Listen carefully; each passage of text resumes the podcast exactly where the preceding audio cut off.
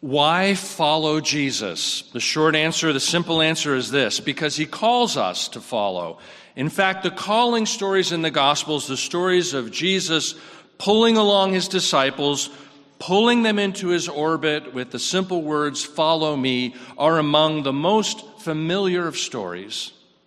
In John's Gospel, according to the story we looked at last week, John the Baptist points his own disciples in the direction of Jesus, and after they spend the day with him, they are recruiting others to come along. Each new disciple grabs a couple more. In Luke's gospel, the calling happens in a boat, a little way offshore, when Jesus is preaching and then instructs the soon to be disciples to put out into the deep for a catch.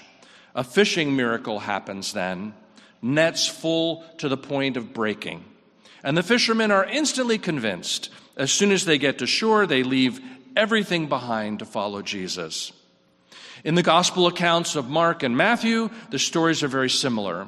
Jesus is walking along and simply calls out, Follow me. And Simon and Andrew and then James and John fall into line behind him. But Matthew, in particular, tells a longer and deeper and richer story of how Jesus moves into ministry and how, even as he calls those first disciples to follow him, something more interesting and complex is beginning to happen, beginning to develop. And in the process, the why follow Jesus question gets more interesting and complex as well. So, as some groundwork, some context for considering the question, why follow Jesus, let's consider this morning's text, which is almost like a play in three acts. Act one Jesus carries on for John. As the story for today begins, we should note that Jesus has completed his 40 days in the wilderness, his cleansing and clarifying time, and as he comes out of that time, John the Baptist has been arrested. So John is no longer on the scene pushing the repentance agenda he's been pushing for so long. In response to the news of, G- of John's arrest, Jesus goes back to Galilee, to Nazareth, in order, the scriptures say, so that he can fulfill an ancient prophecy that, quote, a great light will come out of that region, a light for people who have been sitting in deep darkness. Whether Jesus is aware that he is fulfilling a prophecy or not, he is certainly aware of his tie to John the Baptist. So much so, in fact, that he seems to just pick up where John left off. In verse 17, it says, From that time Jesus began to proclaim, Repent, for the kingdom of heaven has come near. That's Act One. Jesus carrying on for John, offering a light in the darkness, a light that calls people out of darkness. How does he do it? Well, by trying to keep doing what John did. After all, in a crisis, and that's what John's arrest is a crisis, what do you do? You try to keep things going. You hang on to the familiar as best you can. You carry on. John is arrested, Jesus carries on. Act 2 Jesus calls disciples. In Act 2 of this morning's scripture, there is a shift, and it's a significant shift. We may not notice it at first because it's such a familiar story, but it's actually a huge shift. As I noted before in verse 17, Jesus is continuing John's message of repentance. But then, in the next moment, as Act 2 begins, he is calling Simon Peter and Andrew to follow him. And as they lay down their nets, he says to them, Come, follow me, and I'll show you how to fish for people. Do you see the shift? It's a movement from repent, for the kingdom of heaven is near, to come follow me, and I'll show you how to fish for people. And that's quite a change. In the repent statement, Jesus is giving instruction from arm's length. In the come and follow statement, he's pulling them in. In the repent statement, he's standing still. In the come and follow statement, he's on the move. In the repent statement, he's pointing at them, and in the come and follow statement, he's beckoning to them. And finally, this. When John called people out into the wilderness to come to the Jordan River for repentance and baptism, he was dealing with a series of individual change prospects. Each one was invited to repent and change their individual lives. But when Jesus invites his new disciples to learn how to fish for people, he is foreshadowing a community building movement, maybe even a societal shift. Act 2, where Jesus calls disciples, represents the shift from a ministry of standing in one place and calling out a warning to a ministry of going from place to place to place and inviting a change of heart, which leads to a change of relationship, which hopefully leads to a systemic change in culture, religion, politics, and power. Immediately after John's arrest, Jesus tells them the kingdom of heaven has come near.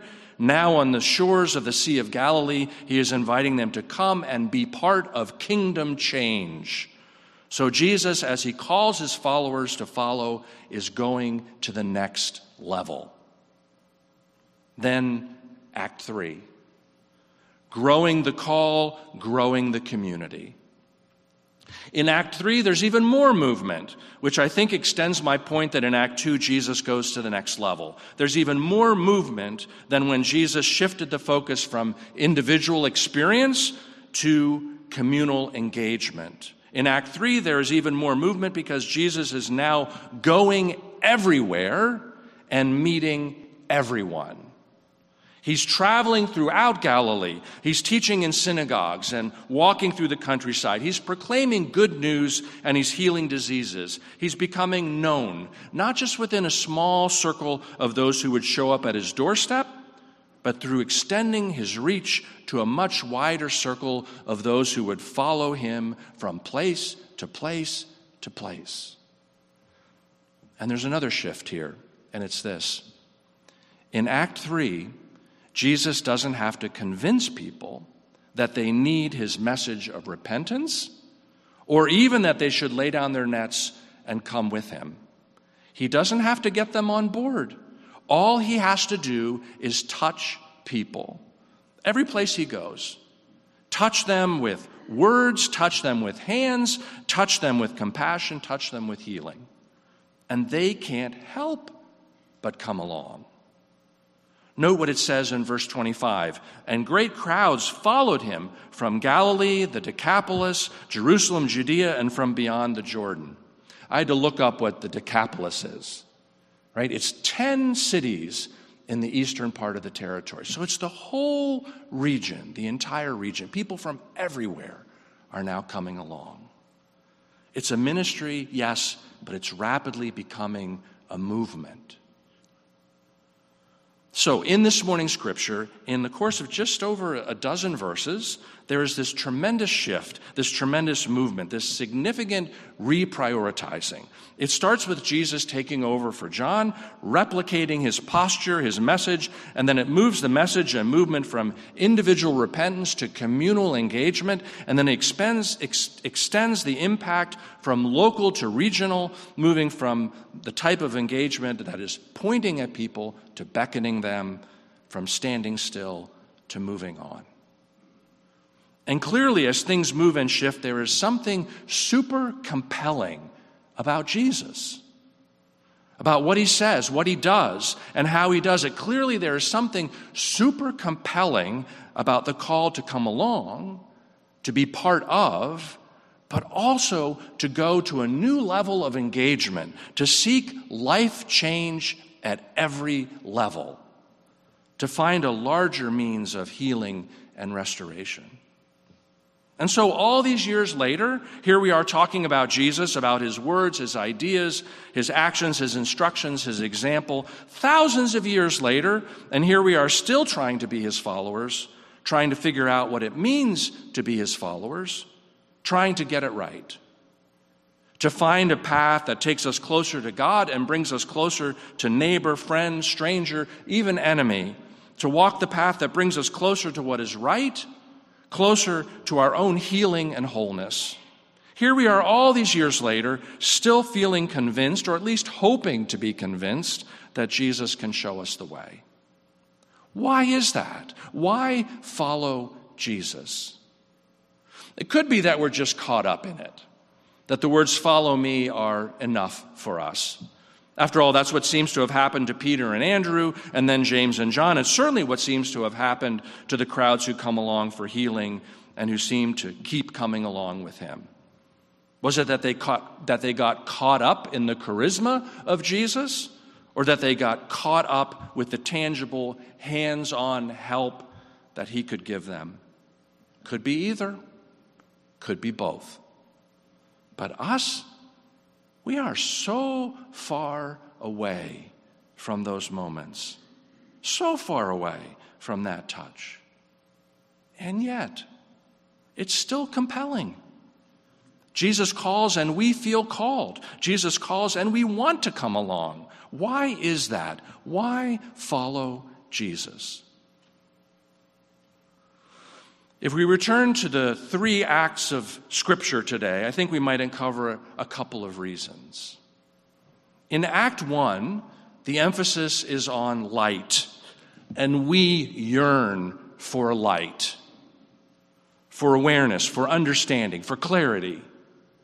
In Act 2, the emphasis is on connection, and we yearn for real relationship in Act 3, the emphasis is on healing and transformation, and we yearn to be made whole. Why follow Jesus? Because Jesus offers the path and the promise of light and connection and healing, and those are among our deepest needs, our deepest yearnings. Why follow Jesus? Because we hope, we trust that kinship and closeness to Him will give access to light, to connection, to healing. Light. The people who sat in darkness have seen a great light, and for those who sat in the region and shadow of death, light has dawned. We want to understand, to see clearly. We want to know who we are and who we can trust. We want to know what is right so we can do what is right. And Jesus is that light. In teachings and example, we find light, we find truth, clarity. We find our answer to this question How should I live my life? Jesus is compelling because he shows us how to live with meaning and purpose. He is light. Connection.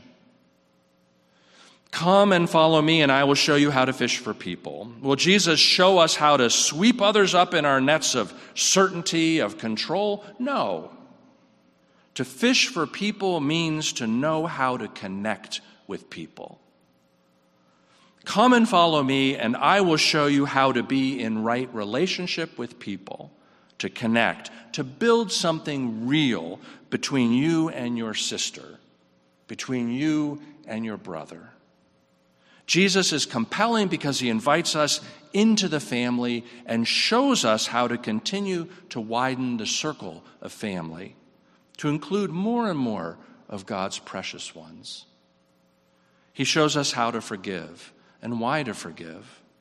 He teaches us the ways of compassion caring for others, of justice, making things right for others, of service, helping others to have what they need, of peace, settling our differences with others. Jesus is compelling because he shows us how to be in good and right relationship. He is connection. Healing.